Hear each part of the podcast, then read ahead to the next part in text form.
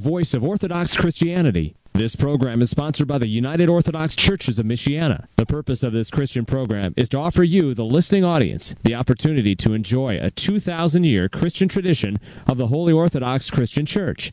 We pray that it will be edifying, informative, comforting, and that it will strengthen your faith, commitment, and love for our Lord Christ and the one holy Catholic and Apostolic Church that He founded and is head of.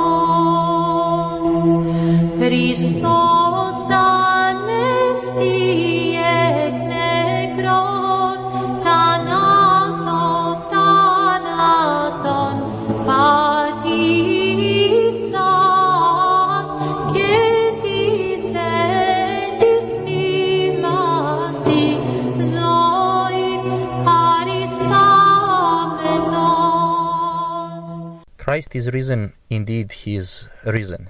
This is Father Mille from Saints Peter and Paul Serbian Orthodox Church of South Bend. Dear brothers and sisters in Christ, everyday life of our ancestors revolved around the liturgy, the church calendar and festive celebrations. By the power of the Holy Spirit and through the hard work of the Orthodox missionaries, some of their former pagan beliefs and practices were Christianized and transfigured into something educational and beneficial for their spiritual growth. Let us examine and reflect on some of them that occur during the Bright Week. The Bright Week is often called the White Week because it is a fast free week. It is also called a clumsy week. According to the ethnic calendar, Bright Monday, Svetli Ponedeljak, is the beginning of the empty week. A people in the region of Timok River offer prayers to be preserved from emptiness or fruitlessness of the fields. Bright or Water Tuesday, Vodeni utorak, is the day for rest since it is the part of Pascha feast when liturgy is celebrated. Since it occurs in spring, people in Shumadia on this day pray for gentle showers much needed for growth of grains and fruits. That is the day when the moon decreases, and our predecessors abstained from beginning any major work. Litias and processions are essential parts of Pascha and Pascha after feast liturgical celebrations, but on Bright Wednesday, that is also called Blackened Wednesday, Garavasreda, different processions took place. Young bachelors used to have their faces blackened with coal or ash and form a procession through the villages carrying rugs and logs, showing everyone that they are in 30s and not married. This was a custom in Banat and southeastern Serbia until World War II. In Fruška Gora, young maids used to form processions as well, kraljice, while bachelors were pouring wine on the streets, calling themselves joyful brethren, vesela. These customs reflected a healthy awareness about the necessity and importance of the holy matrimony among Serbs. Bright Thursday is also called Green Thursday, Zeleni četvrtak, just like a Tuesday of the renewal week, and many other days before the feast of the Ascension of our Lord. Being concerned about the fruitfulness, people used to abstain from major works in the field while offering prayers to the Creator. That was natural and easy to understand because the reserves of food were low during the early spring season, and faith and hope were placed in God's hands. Friday after Pascha is called white, gentle, or clumsy because it is fast free and comes after the longest and probably the oldest fasting period. On this day, Church celebrates the dedication of the Church of the Mother of God, which is called the Life Giving Spring, located outside of Constantinople. The most common name for this Friday in Serbia and Bosnia is Istočni or one of the spring. According to the custom, people were going to the local springs and streams for ritual washing or cleansing early in the morning. Written sources from Bosnia indicate that this was done on Bembaša east of Sarajevo on the stream called Pienkovac. Faithful believed that this was good for health because the Mother of God washed Christ's wounds in the same manner.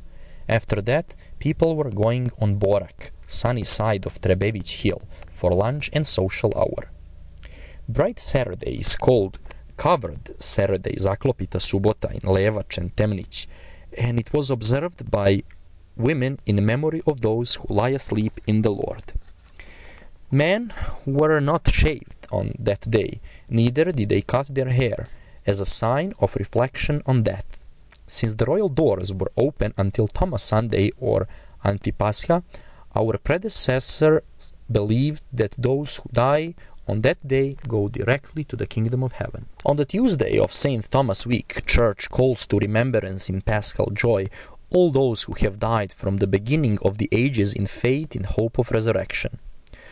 On the eighth day of Pascha, people used to go to the cemeteries to remove clods from graves or to do the cemetery cleanup on the eve of the first day of the church's commemoration of the dead. That is why this day is called Clotted Monday, Pobusani Ponedeljak. In Gruža it is known as a Pascha feast of the dead, and the faithful give pomens and prepare memorial meals, dacha. Beside the incensation of the graves and lighting of candles, the faithful color the eggs just like for Pascha and take them to the cemeteries. That is why this feast is known as Little Pascha or Young Easter in Popovo Polje in Herzegovina. In Banat and on Fruška Gora, this day was celebrated solemnly, and it was known as Kumovi's Day. On this day, people are honoring their kumovi and they make decisions who their kumovi are going to be. We can see that Christ's likeness, death, and resurrection, reconciliation with God and His creation, and moral prosperity of the society were the priorities. Let it be so with us who look for salvation under the shelter of the church in the modern world. Christ is risen,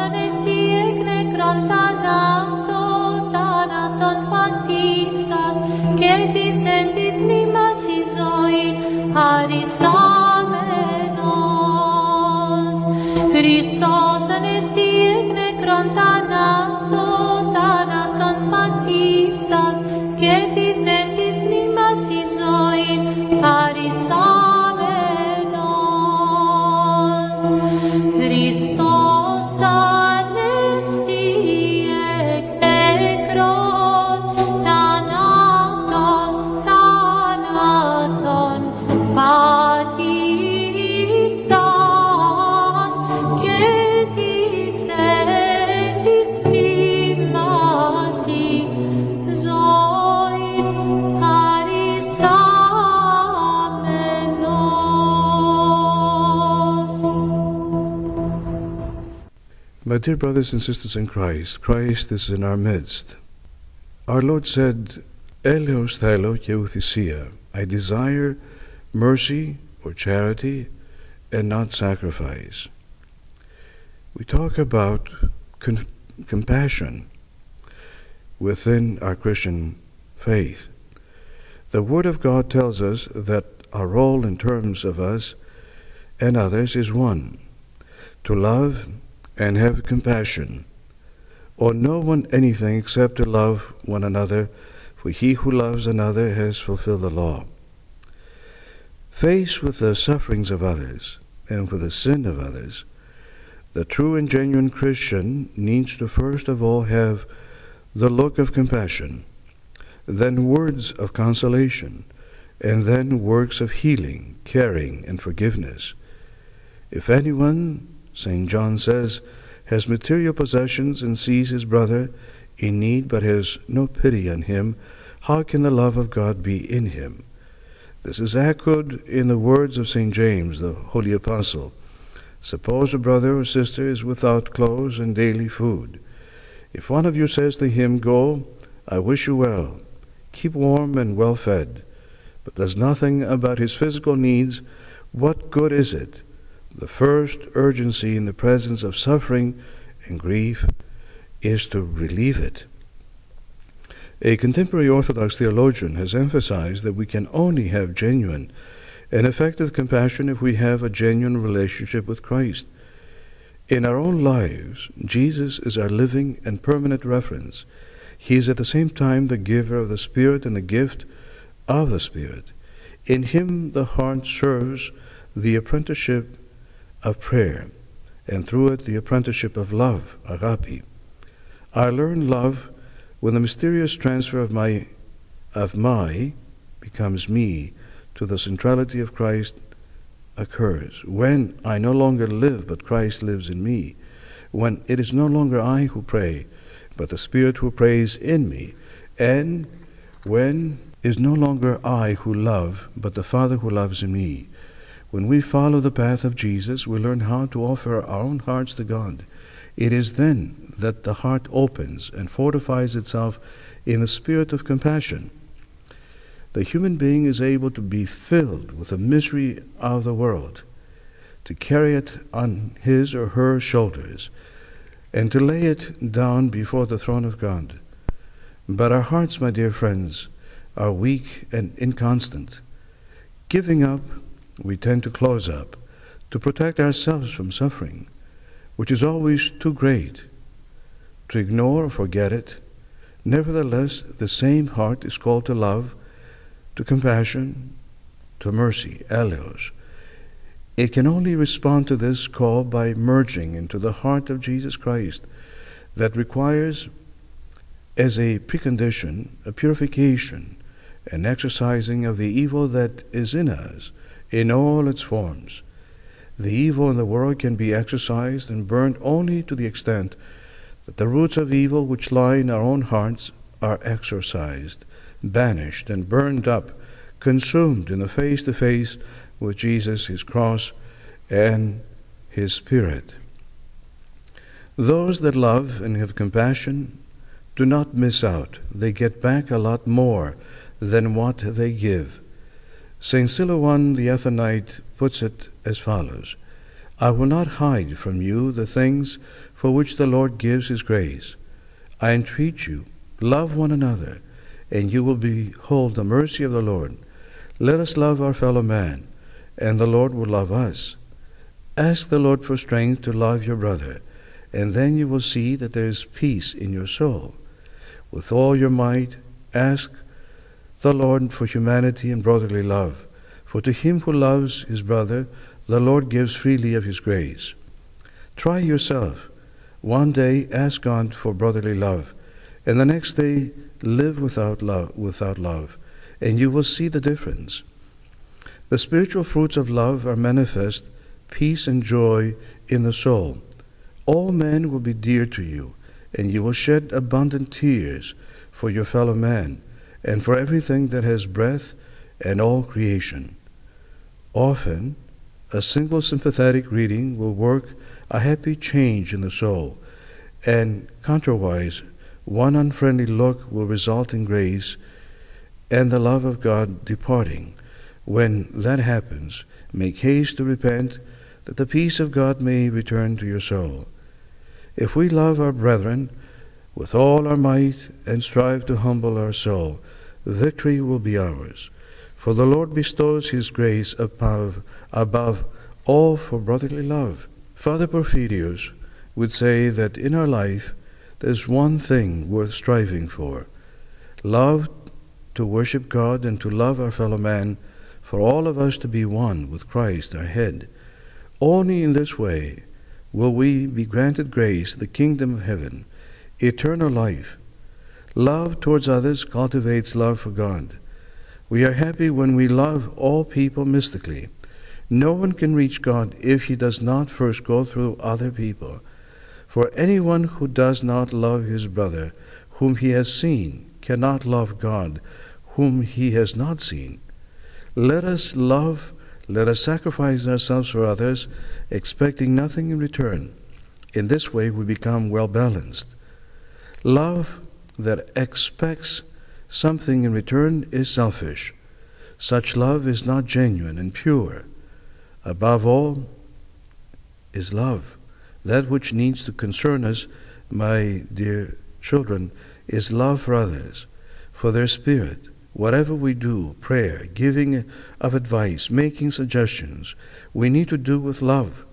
Without love, prayer does not help. Advice hurts feelings. Suggestions do more harm. Others can feel it if we love them or not, and they will respond appropriately. Even if others have hurt us, or have judged us harshly, or done us an injustice, our role is to love them and be compassionate. If they have done us an injustice, even a huge one, we need to have the faith that God will bring justice. Our role is not to revenge or bring justice, our role is to forgive. Father Porphyrios would say, Let us spread our love to all unselfishly, not caring about their stance. When the grace of God comes inside us, we will no longer care if they love us or not, or if they speak kindly to us. We will feel the need to love all. It is pride when we want others to speak kindly to us. Let us not get upset when they do not speak nicely to us. Let us allow others to speak as they want to us. Let us not be beggars for love. Our desire is to love and pray with all our heart for them. Then we will realize that they will love us without us seeking it, without us begging for their love. They will love us sincerely and freely from the depth of their heart and without pressure. God has boundless compassion for all of us, and our calling is to reach the likeness of God, that you may be sons of your Father in heaven. For he makes his sun rise on the evil and on the good, and sends rain on the just and on the unjust. Even if we have progressed in the spiritual life, if we do not have compassion for our fellow man, and thus move unto selfless, unconditional, and unhypocritical works of love, we have not truly progressed. St. Paul made this clear. If I speak in the tongues of men and of angels, but have not love, I'm only a resounding gong or a clanging cymbal. If I have the gift of prophecy, and can fathom all mysteries and all knowledge, and if I have faith that can move mountains, but have not love, I am nothing. If I give all I possess to the poor, and surrender my body to the flames, but have not love, again, I again, nothing.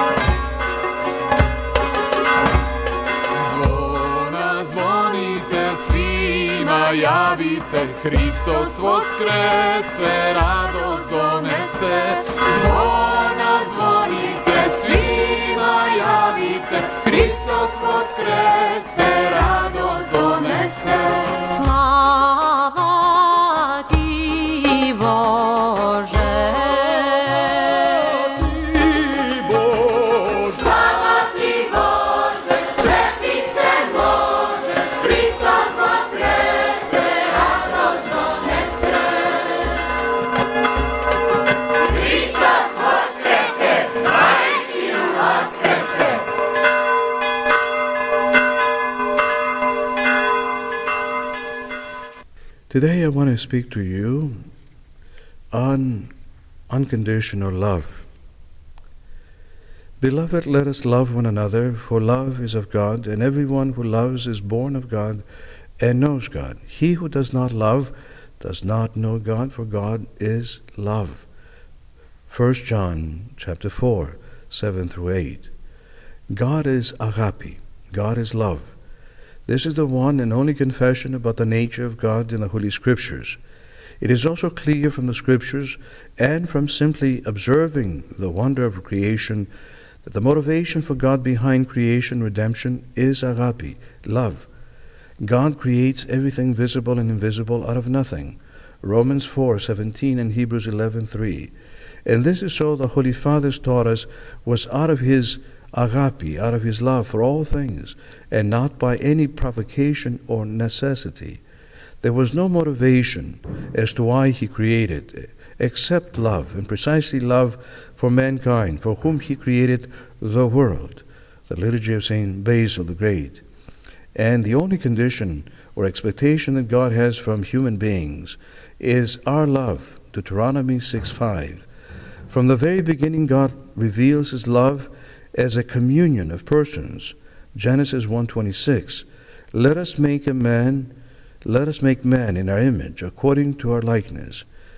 The human person, the human being, is also created in the image of God. Genesis 1:26. And thus, according to the Holy Fathers our the Church, is the only creature called to be like God by grace, and therefore capable of knowing and sharing the love of God. After the fall, mankind lost this love and fell out of communion with God. The prophet Jeremiah, lamenting the faithlessness of Israel after experiencing the darkest hour of his people with the destruction of the holy city, nevertheless hoped for salvation. He was convinced of God's faithful love. Thus says the Lord, I have loved you with an everlasting love.